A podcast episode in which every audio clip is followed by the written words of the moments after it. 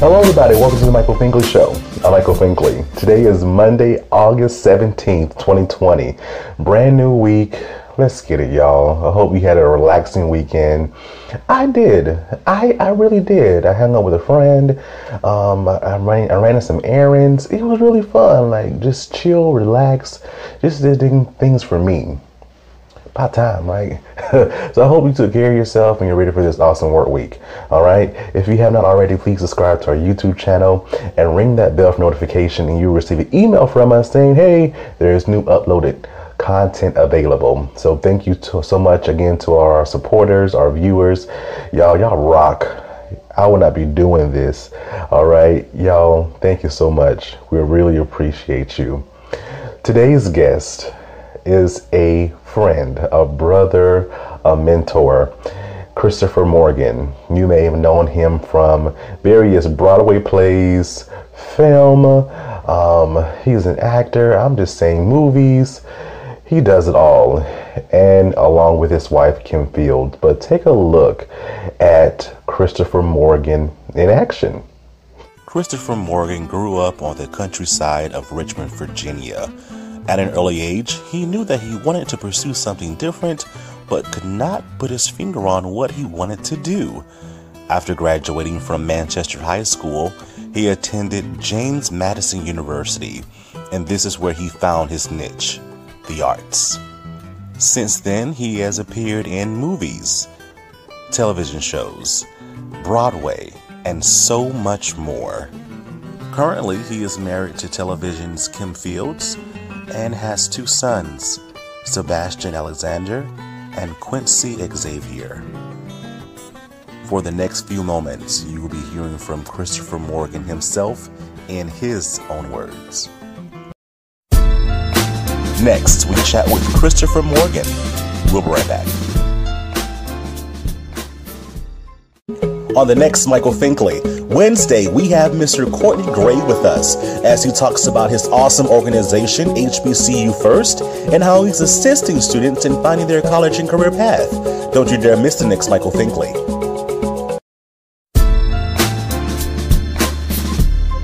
Hello, everybody. Welcome back to the Michael Finkley Show. Y'all, pause for a moment. We have a special guest in the building. I'm telling you, he's an actor, all right. You may see them on Broadway, television, and the, and the films out there in the world. Ladies and gentlemen, Mr. Christopher Morgan. Christopher. That's that good coronavirus applause right there. Yeah.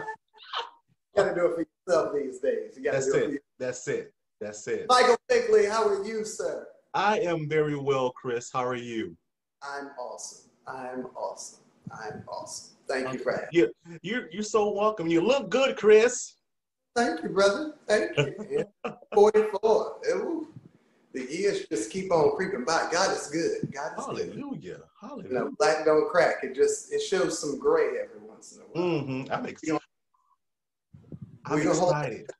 I'm excited to go gray. I'm not there yet, but I can't wait. Everybody that's 30 is excited to go gray. Really? Yeah, because you're not yet. That's what it is. that's that's that's it.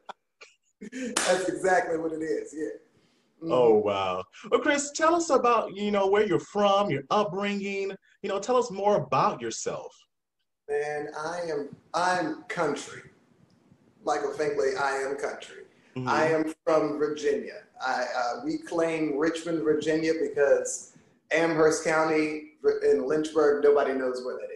Uh-huh. So, uh, my family, uh, my parents moved to the big city, which is Richmond, when uh, before I was born. okay. and we uh, we lived in Richmond, just south of Richmond, for most of my life. But uh, all of my family is from Lynchburg and Amherst County, Virginia. Mhm. So old country Virginia, man. That's where I'm from. Wow. Siblings? Yes, one older sibling, one older sibling, my sibling Rhonda, my sister Rhonda. She's awesome. She's three years older than me. Uh, my God, she uh, she was the brainiac of the family. You know what I'm saying? We were both really smart, but she applied herself. Mhm. So she went to med school and you know became a professional. Now she works for the NIH and she does all kinds of stuff. She's COVID. So, hey, love right. to her, love to run. Cut, work, work fast. Thank you. yeah. I got you. Wow. So, how was life growing up in Virginia? Was it, you know, the simple life? The country. I'm country too, from South Carolina. So, I know what you mean when you say country. But what was life like for you growing up there? Slow. Slow. you know, it, it feels like, especially when I think about the memories, a day in my memory is like a week in today's time. Mm-hmm. Everything was so much slower. There was there was nothing to do, so you really had an opportunity to watch time go by, and that's how I grew up. Yeah. Wow, that's that sounds fun. It really does. It sounds it sounds peaceful. It sounds that, peaceful. That it was. I mean, I, I really I'm grateful to God that I'm one of the last generations that grew up in that kind of idyllic kind of setting. You know, we had systemic racism, we had, you know, all the ugliness of the 70s and 80s, but my parents did a great job and I lived in an area that was kind of beholden to a time gone by. You know, yeah. so everybody kind of lived that more yeah. than anything. So, you know, I grew up, you know, in the woods and in creeks fishing and, you know, that was my whole upbringing. You gotcha. Know. Home, coming homes with scraped up knees. oh, I back, get you. Yeah, Bactine and Merthiolate and mercurochrome. And yeah, I'm that I'm that kid. I'm that kid. I, I get you. Were you one of those kids where your mama said, "Don't come home to the to the street lights come on"? Oh, we didn't have street lights, brother. Have mercy. Y'all were country for real, for real. We didn't have street lights, so you just better be home. Mission up. Oh, she calling me right now. She calling. I got. yeah, you, just, you just knew from back in where I was grew up, where I grew up. Yeah, on no street lights to go by. You just knew. Get home. Get home. She looking for me right now. Right now. Right now. Yeah. So, um, from your upbringing, um, was there always a love of music, um, singing, acting? Was that that stem from home? Yeah. What's funny about it is, hmm, how can I say this without being disparaging? Because I don't want to discredit the the generation I came from, but the generation I came from was a generation of work, not opportunity. Gotcha. You know, so. They had talents that were completely unrequited in their lives. And, you know, my father, who's over my shoulder, who's still my guardian angel, he passed two years ago. But I mean, he could do all kinds of things that would be considered talents today. Mm-hmm. Back then, they didn't put food on the table. Gotcha. So it was nice to have, it was nice to do, but that was never a focus or a drive or something that they pushed you towards. So we always had music, we always had dancing, but I never once heard my parents go, you know, you can make a career out of this. Yeah. Yeah. It didn't happen that way. I definitely get you. I, I, definitely get you. When I when I went to college, that was a big eye opener for me because all I saw was factory workers and you know, which was nothing wrong with that. They were successful in their own right, but I knew there was something more out there for myself personally because my mom always said, aim for a career instead of a job. And so hey. always always had that in mind. Tell the truth, shun the devil. That's how we were raised by the same black mama. You know, it's only two of them it's Sled Huxtable and my mother-in-law from Good Times. It's only two of them. two of them. Gosh. Uh, but, uh, oh gosh. Me and my mom was talking about her last night. I'm like, yes, yes, ma'am. Uh-huh. Know I'm telling the truth. You know I'm telling the truth. Mm-hmm. But uh, man, yeah, that that's you know the wild thing is, and, and here's an honest, uh, I guess, confession of mine and this will tell you the, the failure of the, the school system I went to. Oh. I was in chorus for in like the top, you know, show choir in my high mm-hmm. school for all four years I was in school. I didn't know there was a such thing as a musical theater major until I got to college. Wow. Wow. Not when I was looking for a college. Not when I was applying for a college. After I actually got there wow. and made friends and said, hey man, what are you majoring in? And they said musical theater. And I went, no, really, like, what are you majoring in? I know what do you do because I do musical theater too, but what do you major in? Mhm. And they look at me like, I major in musical theater. You can do that? Mhm. Wow. This is somebody who five years later was on Broadway. Yeah. I had no idea. No one even told me it was a possibility. And I went to James Madison University Mhm. Because God is good. Because Holy. God is good. I went to James Madison University on a track scholarship. Let me tell you the truth, Michael Finkley. James Madison University doesn't even have a men's track program to this day. What? I went to James Madison University on a track scholarship because back then, I'm old, they had a track team. Okay. Yeah, yeah. that dates me a little bit. But God is good because I was told I could be an athlete. Mhm. Mhm. And, you know, getting a, gr- getting a degree was icing on the cake. Right. So they said, hey, man, you're, you're, you're, you're great with your words. Why don't you, hey, come on, Michael, you know I'm telling the truth. I know. I know. do something, uh, you know, something with that, uh, like uh, like an English major, uh, like psychology or something like that. And I said, "Ooh, psychology, that sounds fun. I'll do that." And that ended up being my major, Michael. Wow. Just just This picking something. Wow. Uh, state chorus had been in the in the in the top uh, chorus program that they had at my school for all four years. Mhm. Uh, you know, I had I I was a lounge singer on the summers on a riverboat called the Annabelle Lee. I was a waiter and a lounge singer on a on, on a riverboat.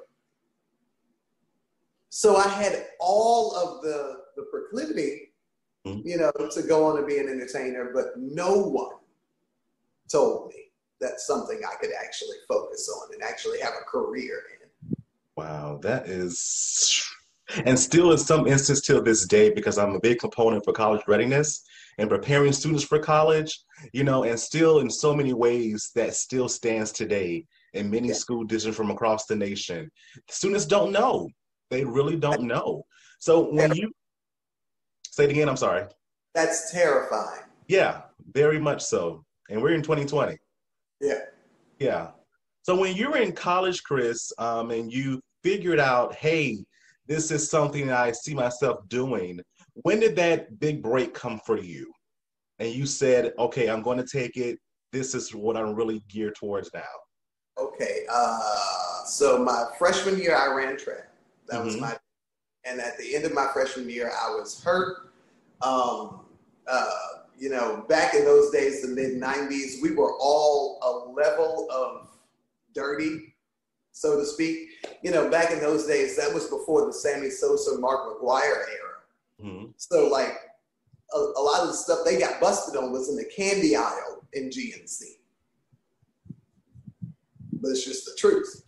So, you know, I had I was huge. I had run this this whole freshman year and I changed my body and everything and I was injured. And basically the the the, the staff that was working with me from my rehabilitation said you can either take yoga or start like the dance program yoga was not popular in the mid 90s, not yet. Hmm. So I chose dance. And, you know, I got around people that were into the, the, the whole lifestyle of, you know, I want to, you know, I'm going to go to Broadway or I'm going to go to LA. I'm going to do this thing. And I started dreaming with them Right. just what happens. And I met my first wife. Yes, I've been married before. I was married for almost eight years the first time. I met my first wife, and she was a dancer, and she wanted to do the New York thing. And as soon as we could, we moved to New York. Mhm. That's where we started. God knows, four days later, I was on the first national tour carousel as a ballet dancer. Wow. I had ballet dance class in my life. Your secret is safe with us. I guess I just told the world, Michael. Just but that's all right. That's all right. I mean, it was it was it was you know a blessed time. I was very strong from track. I knew my body. There was a kinesthetic awareness that you know was unparalleled from being an athlete. And I had really intensely focused on dance and jazz and tap and all the for and hip hop and all the forms that I liked, but ballet, not really, not at all. And I went to the audition on a whim and I was there the whole day and got counted down from 600 men to three. And they asked the other two men to step out, and I was standing there like, I guess somebody needs some coffee or something because they, they ain't asked me for nothing. And they offered me the job right there on stage, you know, like old fashioned chorus line style. And I remember just being like, what is happening? What is, oh my God. And less than a week later, I was on that tour and I never stopped. I toured for the next four years, uh, from Carousel to Smokey Joe's Cafe to Victor Victoria to Ain't Misbehavin', and then landed back in New York and worked intensely on and off Broadway for the next almost decade. hmm Yeah.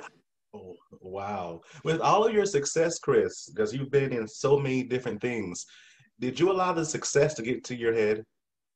Wow. Um, I'm sure I did. Somewhere along the line, man. I'm 44 years old.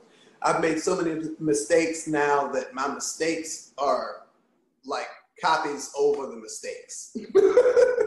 Brother, and, and and that's how we grow. Yeah. So I'm sure at one point, I mean, I made my Broadway debut, I think I was 23 Mhm. 24 years old, I was arrogant. I, was- I was pretty cocky. in that. Gotcha. So, you know, you couldn't tell me a whole lot about myself or the rest of the world because I hadn't figured out. You know, it was the subsequent 20 years that proved to me I didn't know anything. but, you know, I'm sure, I'm sure I'll let it go to my head at, at least a couple of times, Michael. We all do. Yeah, this is true. But God is right there to still say, listen now, here, there, you. Right. He'll Right. shut you down. Right. And I mean, if you keep on living, he'll sit you down a couple of times. Ooh. Ooh. Ooh, yeah. Ooh, yeah. Mhm. That, that's that's that's good. That's Yeah. good. so so currently, Chris, what are some things that you know that you have been working on, or some things that you may have in the pipeline for you um, as that artist that you are? Yes. Well, right now, man, COVID has us all scared. The truth is, COVID has us all scared. Every artist, like I, like myself, is terrified right now because for the pure musical theater artists, they're afraid their art form might not ever come back. For the television and film artists, they know that what was a thin, you know, opportunity to begin with has gotten even thinner because people aren't taking risks. Studios aren't taking risks at all at right now. It's just it's not the time to. And you know, so many people are being pushed to be either an influencer or you know some other form of media mogul. And a lot of people are like, well, that's not me either. The truth is, you got to just hold on to faith. Right now, I'm creating. Mhm. Right now is the time to focus on whatever can come out of you creatively. So my writing partner Earl Perkins, my brother in London, uh, and I have been working on a couple of different projects. One for over ten years. It's called Iberia. Wow. Uh, It's an epic that uh, spans over 700 years about the uh, Moorish incursion into the Iberian Peninsula. A lot of people don't realize that what is now Portugal, Spain, Italy, most of Western Europe was under Muslim control for hundreds of years. Hundreds of years.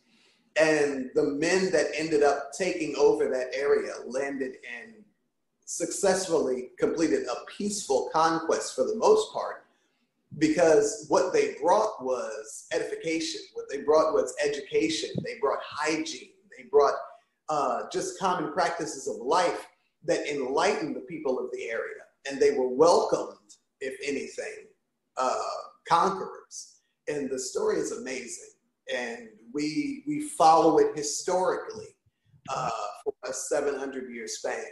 And we have details from when the commander of the Moorish battalion, his name is Tariq, when he landed on Gibraltar. By the way, Gibraltar translates to Rock of Tariq. Mm-hmm. History.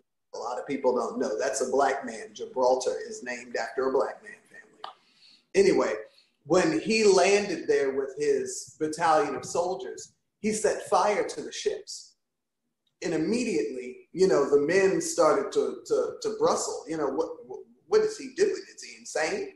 And he led his men right there in this speech about what do you think the ships were for? The ships were to bring us here.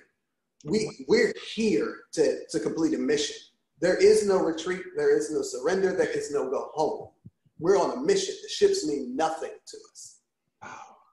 Michael Finkley, we have the actual transcript of his words that he delivered to those men. Are you serious? On the beach. Wow.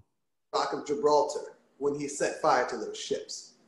That speech ends our pilot. I'm telling you, it, it's a phenomenal piece. Oh my gosh. I would love, love, love to learn more and hear more about that. Oh, stay tuned. stay tuned. Amazing, Chris. Wow. Wow. Yeah, that's good.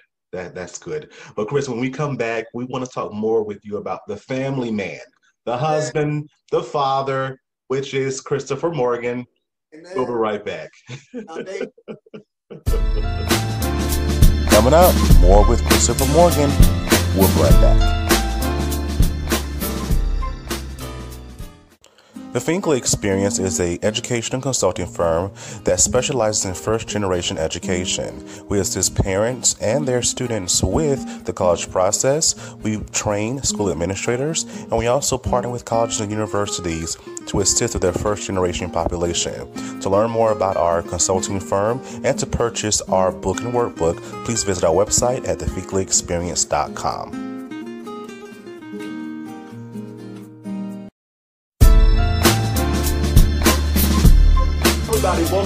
to the Michael Finkley Show. We're still chatting with Christopher Morgan. And I'm telling you, oh gosh, my gosh, my gosh, this is a true brother right here. Chris, Chris, Chris. Michael Finkley. You are a husband, you are a father. Talk about marriage life. You're married to Kim Fields, man. You know, Tootie, Regine Hunter, you know, and you know, uh, how how is marriage life? You've been married now for 13 years. Yeah, yeah. Um, marriage life is exactly what y'all think it is. it's marriage life. It's hard. It's hard all the time. And then the rest of the time you laugh. Mm-hmm. And then there's those moments you cry. And then those moments where you just hold your head and you don't know what the hell is going on but it's, it's, the truth all across the board. I'm grateful, of course, more than anything for my wife. God is good. I'm grateful for our relationship and every stage that it sees every day. Um, we're both divorcees. We've both done this before. We've both been around the block. So, you know, it's one of those things where, you know, every day is the new blessing. Mm-hmm. So, married people, you know, you got to wake up with new mercies every morning. Thank oh, thank you, Father. New mercies every morning. Thank mm. God. Mm-hmm. Mm-hmm. oh, I love it. I love it. And you you are blessed with two young males. Talk about your kings. Man, Sebastian Alexander Morgan, 13 years old. I am so crazy about their names. They're, they're just so awesome. Quincy Xavier Morgan, mm-hmm. six years old. My absolute heart, soul, and being. Man, it is crazy Mhm. to watch yourself grow up again. Mm, wow. Wow. And that's what I'm doing. hmm I'm Watching myself on a repeat in a different time, in a different era, Mhm. growing up again. And it's amazing. It's amazing knowing, number one, that they got me. hmm They, they, they got me. So I know that they can be secure in that. And the young men that I see developing are developing in the strength of that security. That to me means everything to me. But uh, you know, it's it's wonderful. I mean, my six year old is every bit of me in wonderment and and precociousness and curiosity and energy. He is everything at all times. That's him. My 13 year old is my intellectual. He's cerebral.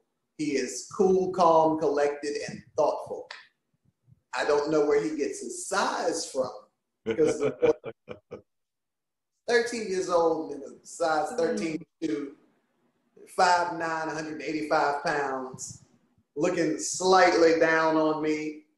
That, that's a whole lot. That's a whole lot. He stopped being able to fit my shoes when he was 11. oh my I God. don't have small feet. I'm in an 11 and a half. I'm, I, I don't have small feet. That's he's he's gonna be a big boy. Yes. Yes. Partially my fault, you know, as the young black man. I, all I pray for, make him huge, Lord. I got a whistle, I, I, I, and I'm ready to coach. Make him huge, Lord. Make him huge. I'll do anything. Oh. Give me a huge genius, Jesus. no whammy, no whammy, no whammy. Stop. that's what I did, and uh, and that's what I got. So it, it's fun. It's fun to watch. Everything I prayed for, it's fun to watch. That's amazing. That's amazing. Um, talk about the times that we are in now. You know, you have two black males that you're Yes. raising, and the time of, um, you know, racism. I feel at at its highest. We're protesting. You know, police brutality. How are you explaining all this to your boys? Kids are smarter than you think. Hmm. You have less explaining to do than you think you do. Um, what you have to be there for are the things that they're unsure of. hmm Because a lot of it they want to figure out on their own. hmm So I've learned that being there, especially during any sort of traumatic or tragic moments as the news pops up or anything that might happen in our close circle, those are the moments that you really have to sit down and talk. You know, explanations. How, how, did this affect you? How, how are you thinking about this? How, how does it relate to you in this? How does it relate to the family in this? How do you feel as far as your security goes? Those are all great questions, and they're important when those moments come up. But in this just time of transition, their generation is leading. Yeah. We need to do a lot more listening hmm than we talking. My 13 year old, through his interpretation, his blank palette interpretation of what he sees, has more wisdom than I've come up with a lot of times in 44 years on this earth. I just have to be ready to listen and glean it from him. And if he's not open enough to give it to me and I'm not listening enough, I miss it. And that's why the world hesitates when it comes to moving forward a lot of times. We're not listening to the younger generation. It's a curse. It's a yeah, repeated curse. Yeah, I, I think about the times of you know civil rights, um, even before then, you know slavery. You know, it's it's just you know I I was listening to something on um on the internet the other day where um Fannie Lou Hamer was talking about the generation of that time and saying that they're tired, they're tired, they're tired, and they won't change. Now, decades later, we're still saying we're sick and tired of being sick and tired. We want change. We want change. And so like you said, it's it's repeating itself. Absolutely. Definitely repeating itself. Yes, sir. Yes, sir. And that uh, Representative John Lewis, who just passed, God rest his soul, Mhm. was a baby when he was marching with King. Yeah. He was a child when he wrote to King, and King sent him a bus ticket to come out and meet him and march with him. That's the generation. It's always cyclically the generation that has the finger on the pulse that can lead us into where we need to go. When we shun them as if we know more than they do, we fall victim to the same cycles that we've been in for years. yeah, definitely. Oh, Chris, Yes. the time we live in now, there's so much negativity happening. And I feel that it stems from the top and is trickling on down, you know, with things that are happening with the pandemic and what have you. What encouraging word do you have for the people on today? God is good. God is greater. God is faithful. God is love. None of this took him by surprise. 2020 has been such a crazy year. I've heard it described a thousand different ways, but I promise you, most of them I can't say in front of my Jesus. Um, what I found more than anything, 2020, just like Envision, is about clarity. If you have been alone for 2020, God more than likely is trying to convince you that you don't need anybody but Him. If you have been struggling in your work pursuits in 2020, evaluate whether or not that's what you should be doing.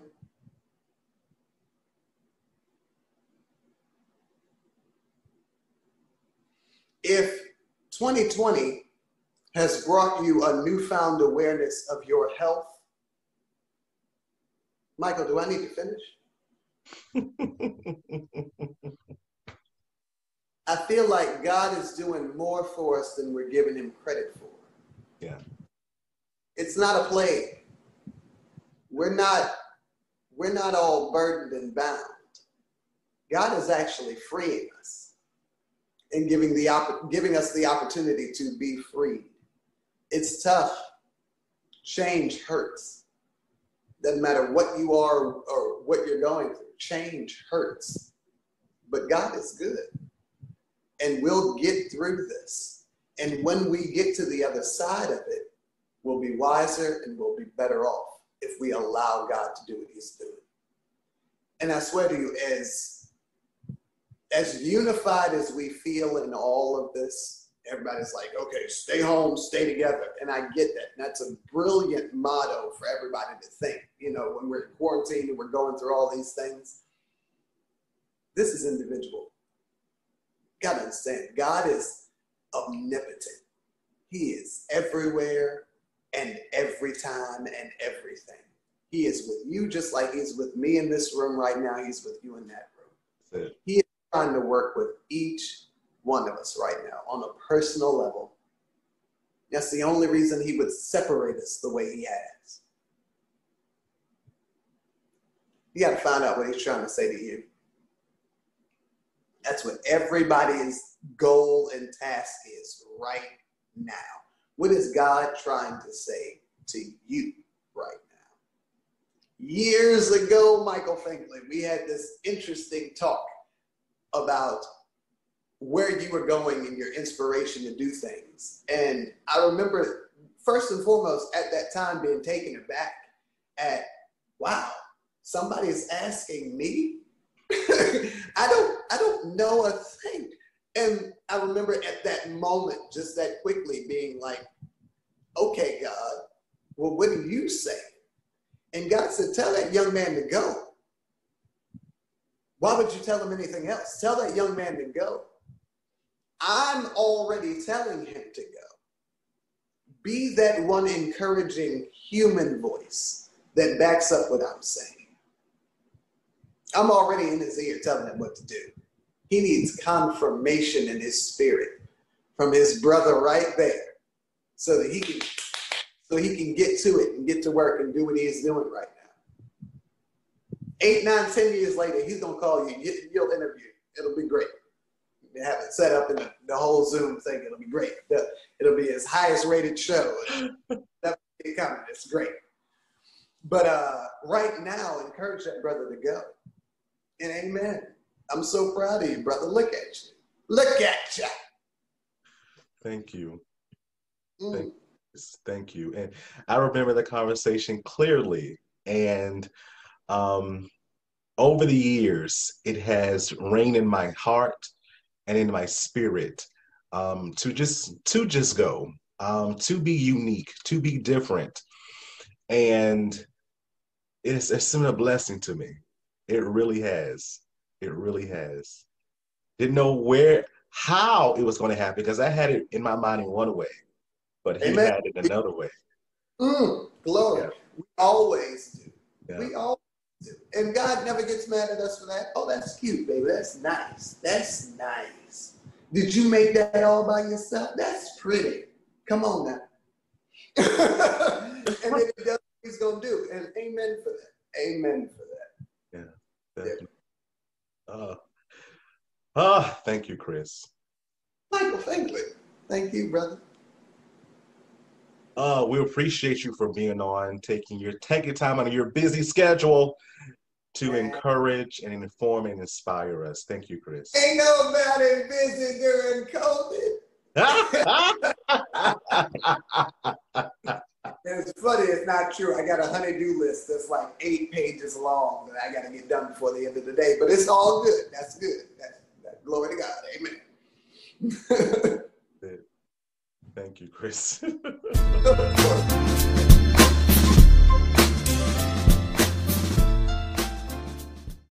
On the next Michael Finkley, Wednesday, we have Mr. Courtney Gray with us as he talks about his awesome organization, HBCU First, and how he's assisting students in finding their college and career path. Don't you dare miss the next Michael Finkley.